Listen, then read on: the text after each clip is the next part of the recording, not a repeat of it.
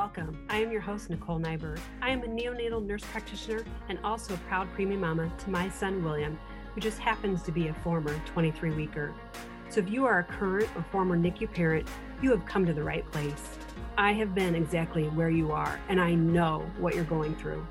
We will be discussing all things related to the neonatal intensive care unit for preterm and term infants, as well as some of the emotions and struggles parents endure along the way in the NICU and beyond. So tune in and get ready to become educated and empowered.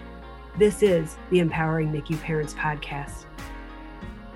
While I make every effort to broadcast correct and up-to-date information, medicine is constantly evolving and advancing, and I continue to learn new things each day. Every NICU baby and their journey is different, and every institution varies in their practices as well. So please, always consult your obstetrician and your infant's physician for any medical issues or concerns. I am presenting from my personal experience and knowledge. My opinions do not represent that of my employers.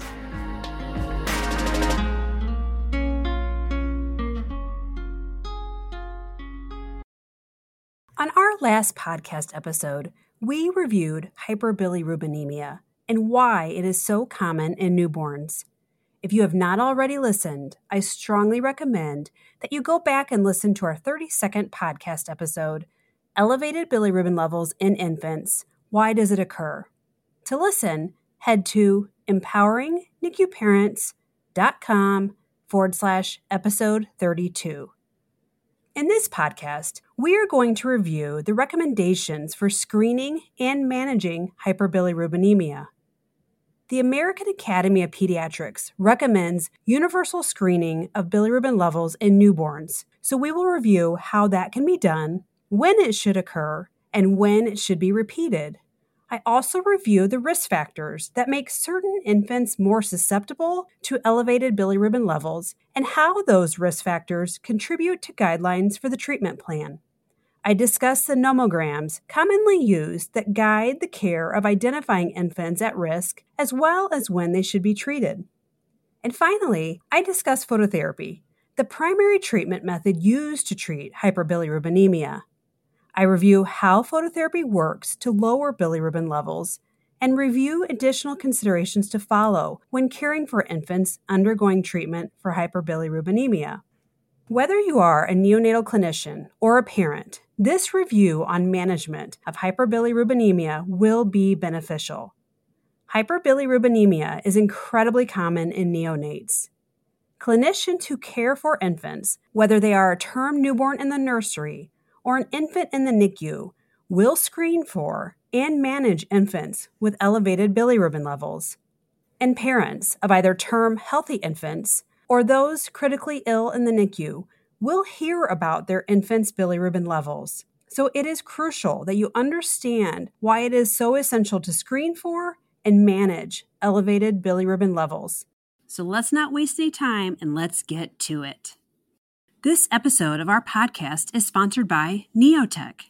Whether you are a NICU parent or a NICU clinician, it is likely that you have encountered Neotech products.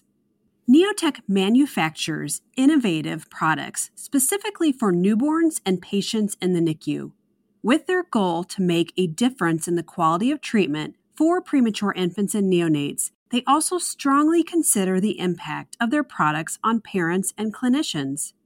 On this podcast episode, I review hyperbilirubinemia and the use of phototherapy as a treatment method. Any infant who receives phototherapy needs to have eye shields in place. And with Neotech's NeoShades, they have you and your baby covered, literally. I can speak both personally and professionally to the quality of Neotech's NeoShades. My son required phototherapy very early on while he was in the NICU.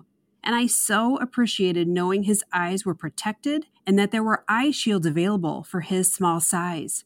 As an N N P and clinician, it is imperative to have eye shields on our patients that fit appropriately and remain in place.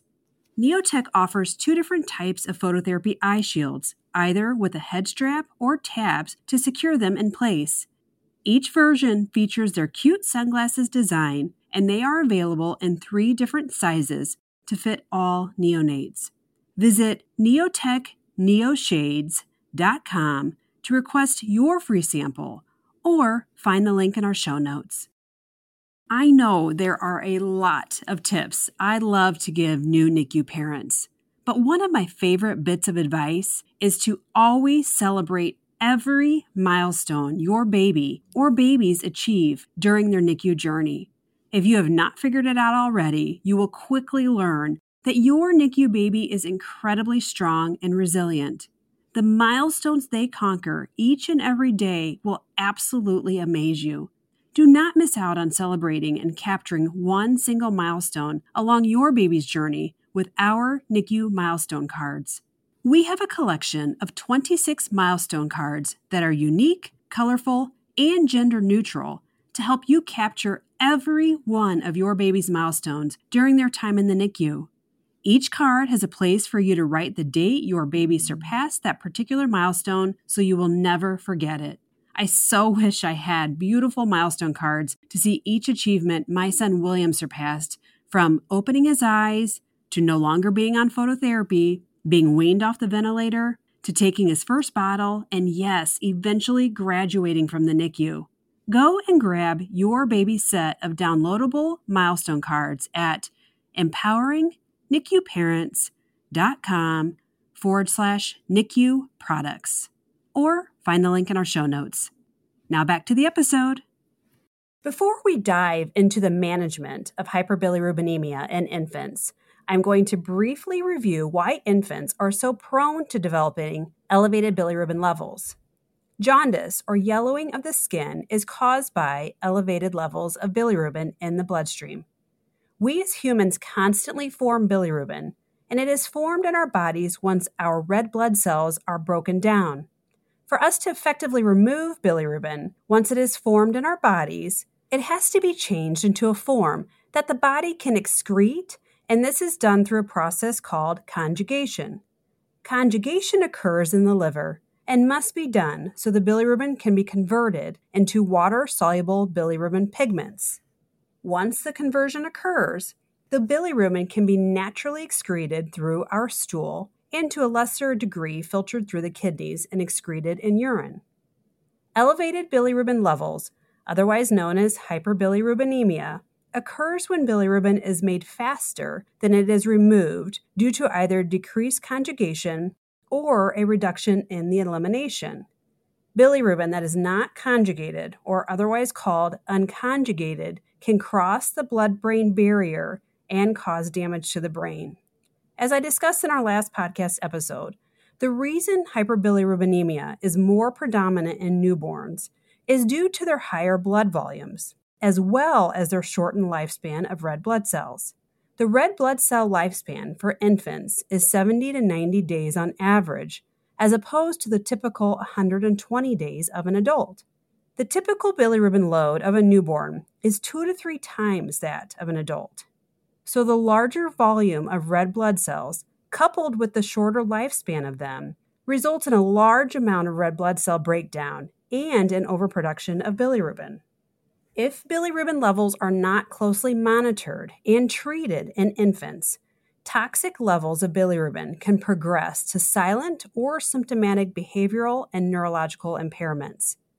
Unconjugated bilirubin gets reabsorbed and deposited into the brain tissue, which leads to encephalopathy, brain damage, and hearing loss.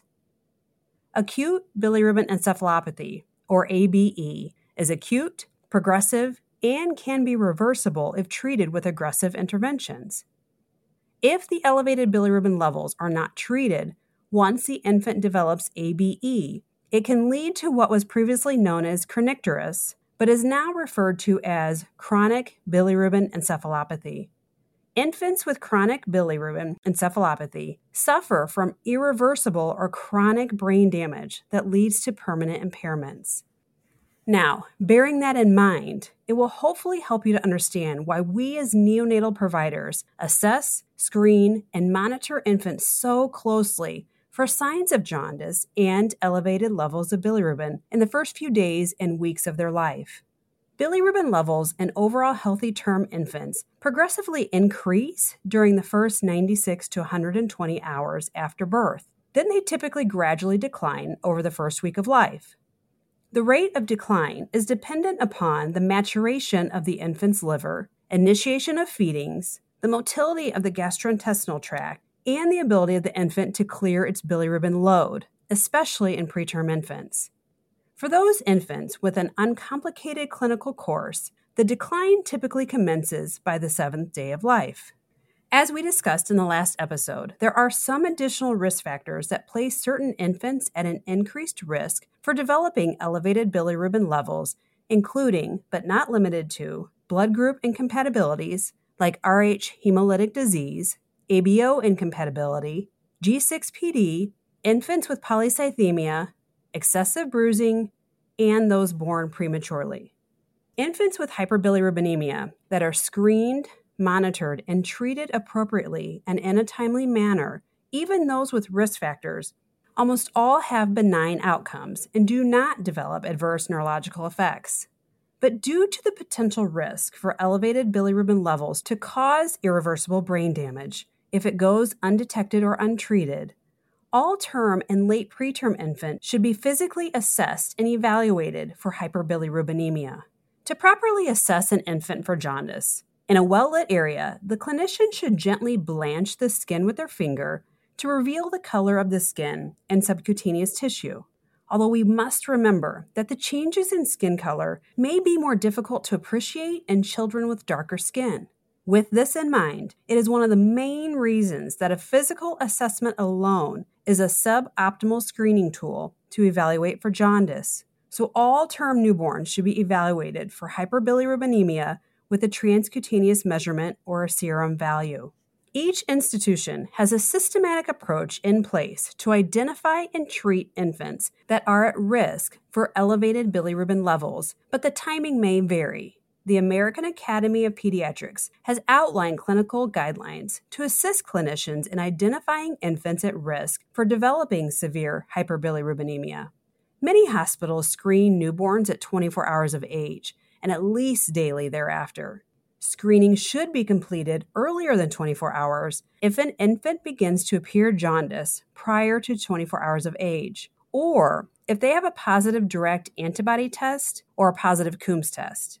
Additionally, if an infant that is feeding poorly or displays a lack of energy may also warrant an earlier evaluation for elevated bilirubin levels.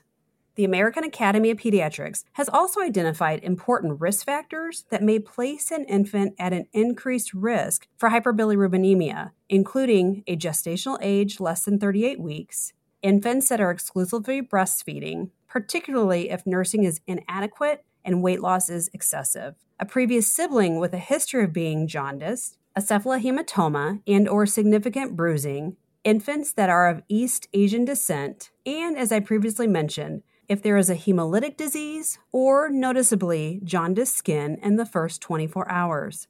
The final risk factor is a pre-discharge total serum bili or transcutaneous bili in the high risk or high intermediate risk, which I'll explain what exactly that means now.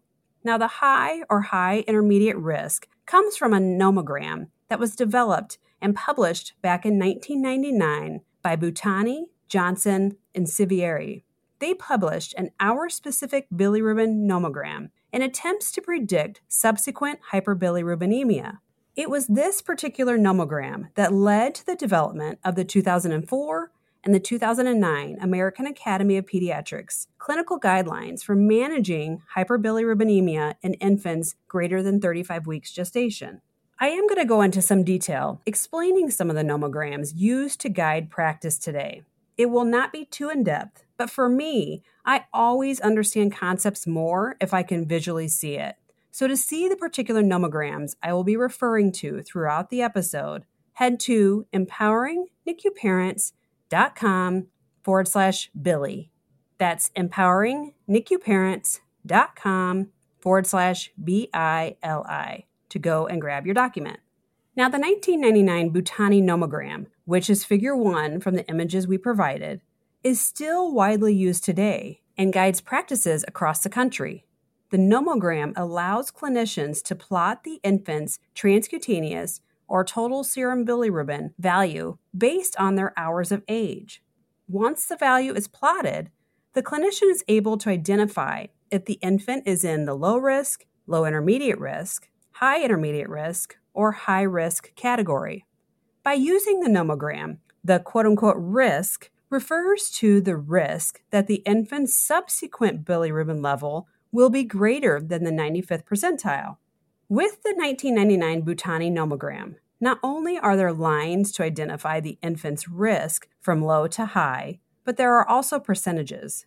I mention these because at times, the percentages are mentioned rather than the risk to guide practice. Infants within the high risk zone are also referred to as greater than the ninety-fifth percentile, high intermediate greater than the seventy-fifth percentile, and low intermediate greater than the fortieth percentile. As I said, it is the Bhutani nomogram that is still widely used today throughout institutions. But there was a recent study in two thousand twenty-one by Barr et al. That reviewed the Bhutani nomogram and attempted to fill in some gaps in knowledge with some new data and research. With their two thousand twenty-one study, they developed a modified nomogram that includes the ability to plot infants less than twelve hours of age, which the Bhutani nomogram does not allow for. And after collecting additional data from participants, they created a new nomogram.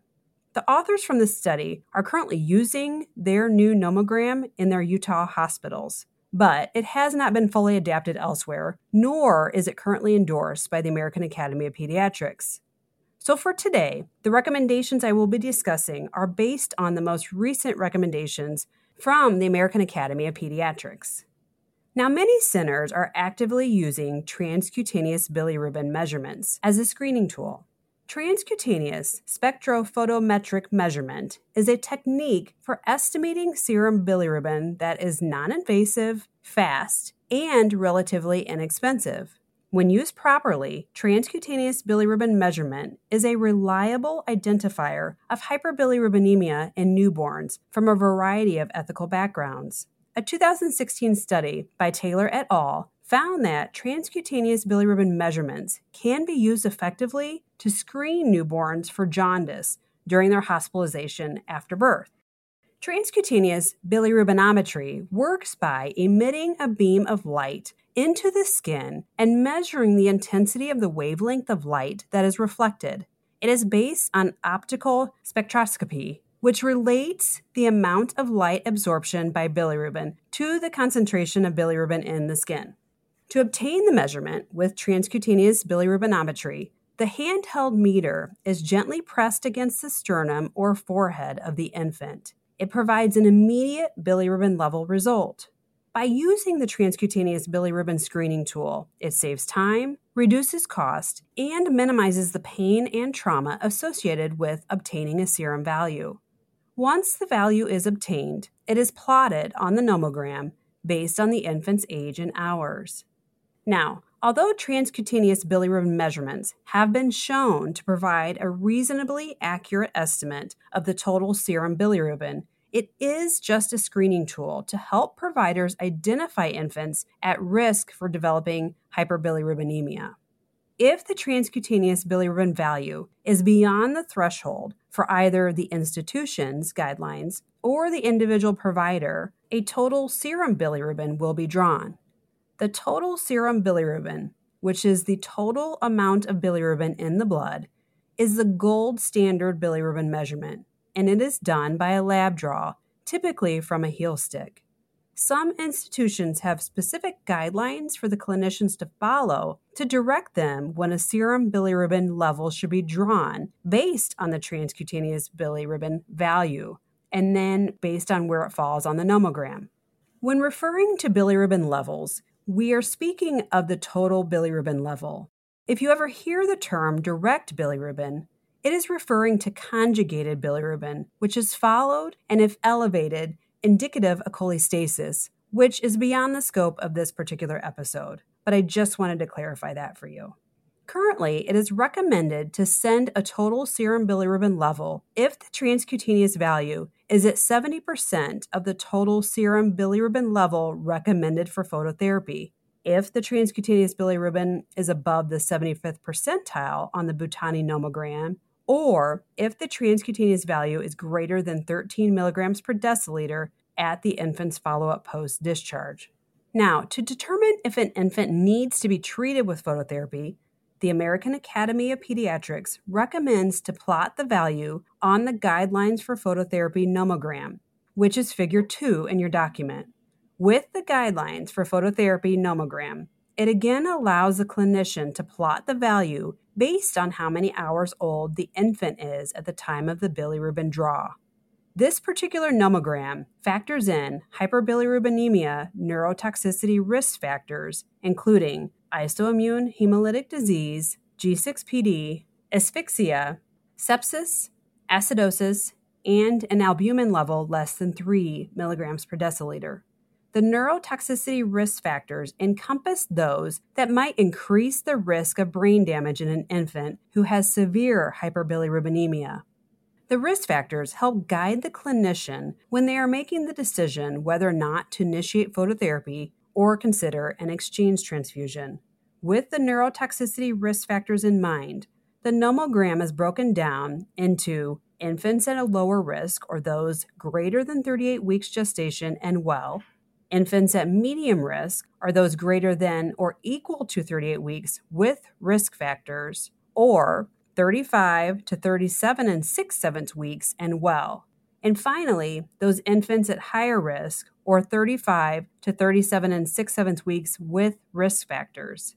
Many of the electronic medical records in hospitals today have a tab or an area for us clinicians that automatically plots the bilirubin value with the infant's hours of life. Additionally, there is an online Billy tool that is convenient if the tab is not available. When infants are in the hospital, providers need to evaluate the bilirubin level and decide if or when it needs to be repeated. Once there are two values obtained, it is helpful to plot the data on the nomogram to assess the rate of rise. The American Academy of Pediatrics also developed some algorithms to help guide the provider whether or not the infant needs to have a bilirubin level repeated, how soon, or if they should consider treatment with phototherapy. Phototherapy is the most commonly used treatment for elevated bilirubin levels. It is convenient, non-invasive, and most importantly, effective in reducing bilirubin levels. Phototherapy is the use of a visible light, specifically blue wavelengths, that irreversibly convert bilirubin in the body to a water-soluble isomer through several mechanisms.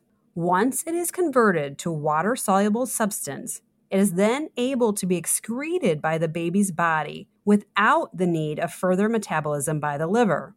The goal of phototherapy is to blunt the rise of the serum bilirubin and prevent its toxic accumulation in the body and the brain. The photoisomerization of bilirubin begins almost immediately once the infant is exposed to the phototherapy light. There is an incredibly strong relationship between the dose of the phototherapy and the rate of decline in serum bilirubin levels. The dose of phototherapy is determined by the wavelength range and peak, the irradiance or intensity, the distance between the light and the infant's skin, and the body surface area exposed.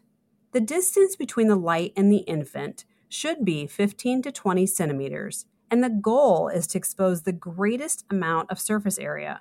So the newborn should be naked, except for a diaper and an opaque eye shield. It is important to ensure that the eye shield does not cover the nose or slide off the orbits of the eyes. The eye shield protects the infant's eyes from retinal damage and should be used with all phototherapy devices, including Billy blankets. There are several phototherapy devices that are commonly used commercially, including overhead or spotlight phototherapy lights, meaning they are above the infant, or a bilirubin blanket that is under the infant. Blue L E D lights are preferred, and phototherapy lights do not emit U V light. It is common when speaking of phototherapy treatment to refer to it as single, double, and or triple or intensive. The terms refer to how many pieces of equipment are used to deliver the phototherapy. Obviously, the more light that is on the infant, the more intense the treatment. And although you may be thinking, then why not just automatically put each infant on three lights? But phototherapy should be treated just like a medication, and only the necessary amount needed should be used. Phototherapy is safe, but there are some potential side effects, including skin rashes, hypocalcemia, and it does interfere with mother-infant interaction.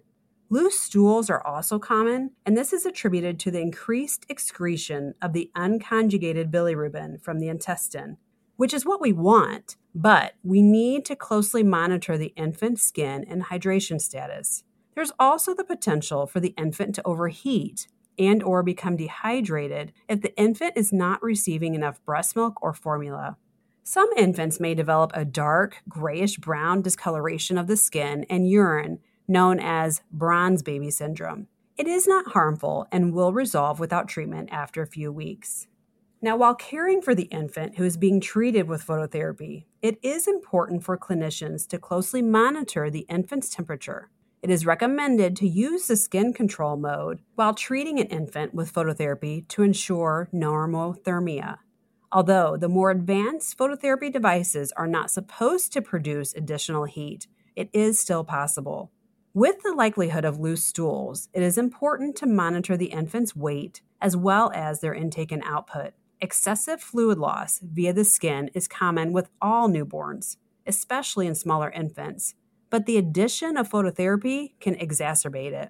Term infants should continue to breastfeed while being treated with phototherapy at least eight to twelve times per day, according to the American Academy of Pediatrics recommendations. If there is concern for dehydration, the infant may need to be supplemented with expressed maternal breast milk and or donor breast milk if it's available, or formula.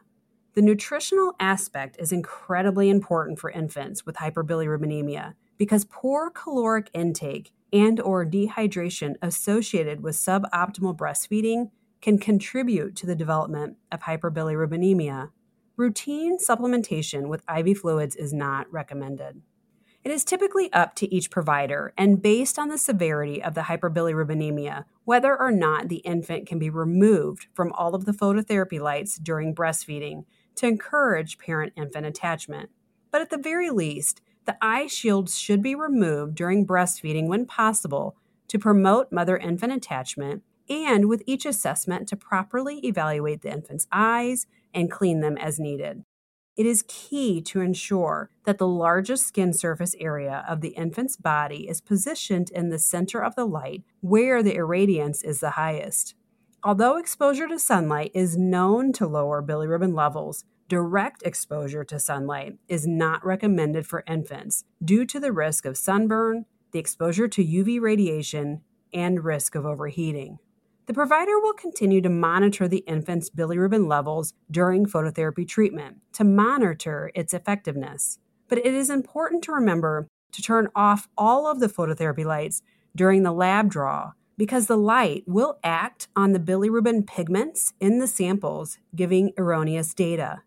Your infant's provider may also order additional labs, especially if the infant does not respond as quickly to the phototherapy as expected. If not done so already, the infant's blood type should be tested along with a direct antibody test or a Coombs test. This is always done for any infant whose mother has type O blood or one who is Rh negative to monitor for any potential incompatibilities. However, I want to remind all clinicians that if you have an infant who either does not respond to phototherapy well or one who has significant rebound hyperbilirubinemia, to retest the direct antibody test. I once had a case where an infant I was caring for had significant rebound hyperbilirubinemia, who initially had a negative Coombs test, and my collaborating neonatologist recommended I repeat it, and sure enough, it came back positive.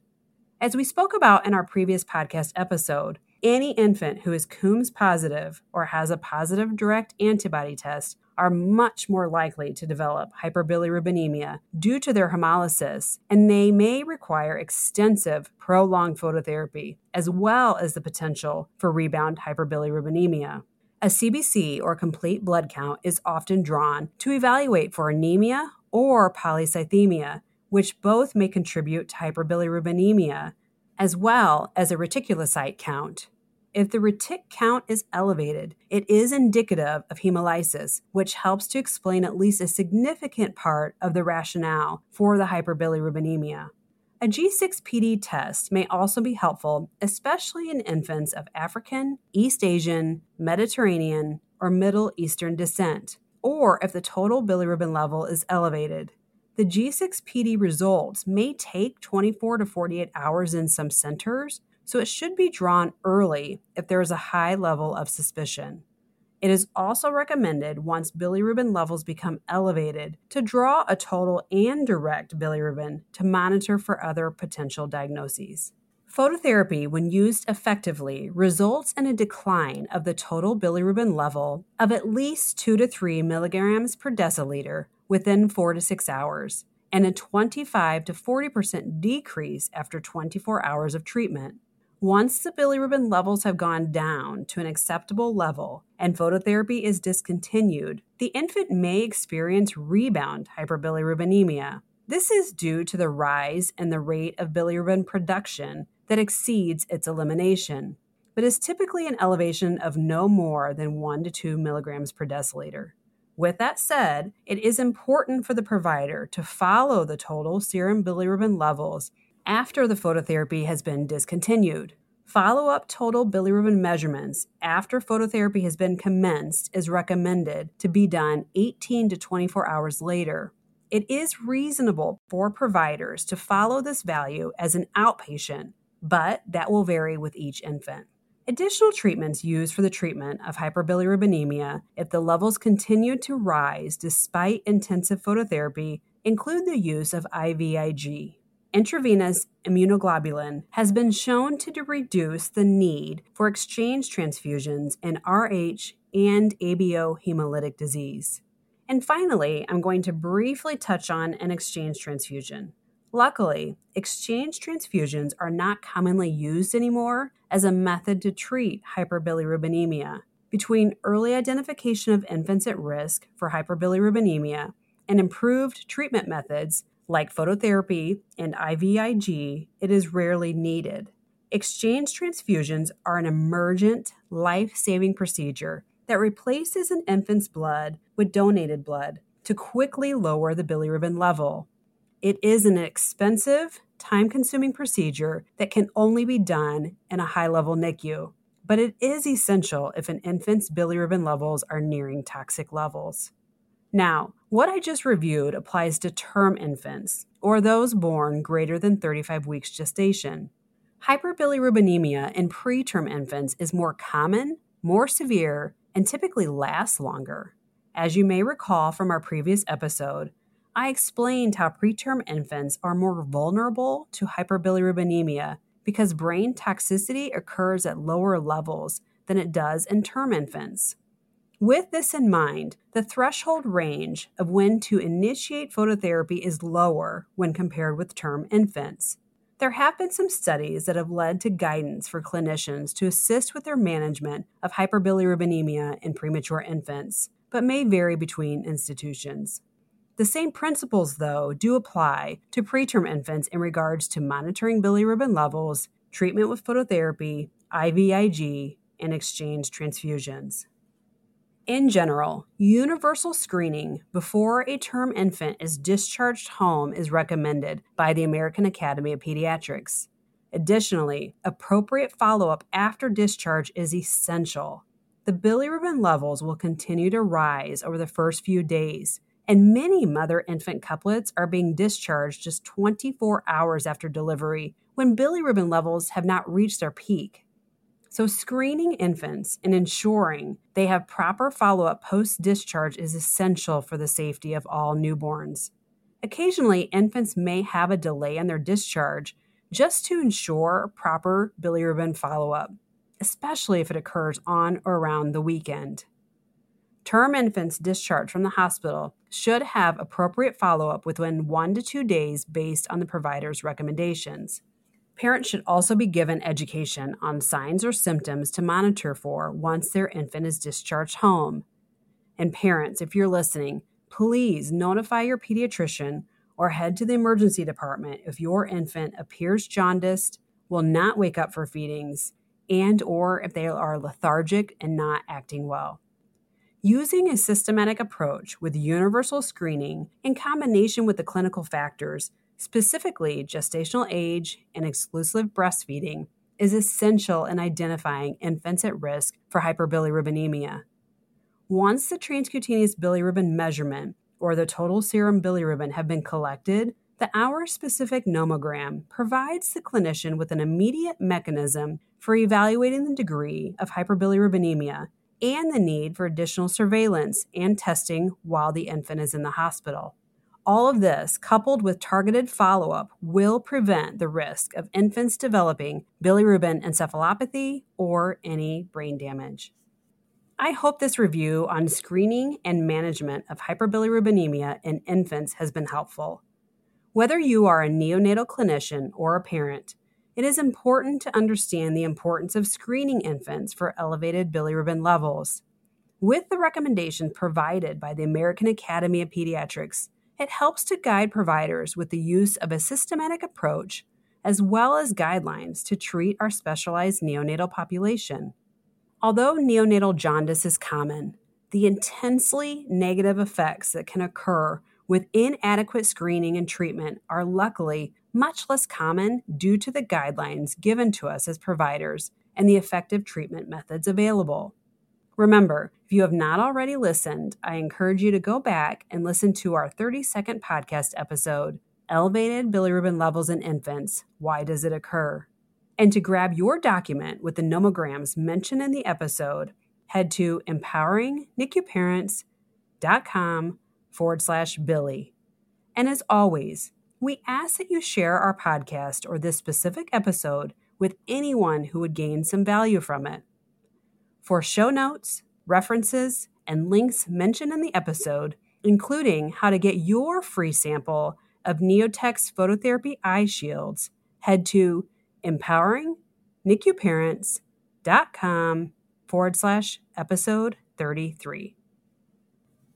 Thank you for tuning in to the Empowering N I C U Parents Podcast, and have an amazing day. Remember, once empowered with knowledge, you have the ability to change the course. Thank you for tuning in to another episode of the Empowering N I C U Parents Podcast. For the show notes and any links mentioned in the episode, head to empowering N I C U parents dot com. I would love to hear more from you on the topics you want to hear, so make sure you let me know in the comments section. Please take a moment to subscribe to our podcast so you never miss an episode, and consider leaving a rating. Five stars would be awesome so we can help other N I C U families. Remember, if you have any questions or concerns with your N I C U baby, please consult their medical care team. Until next time, friends, bye.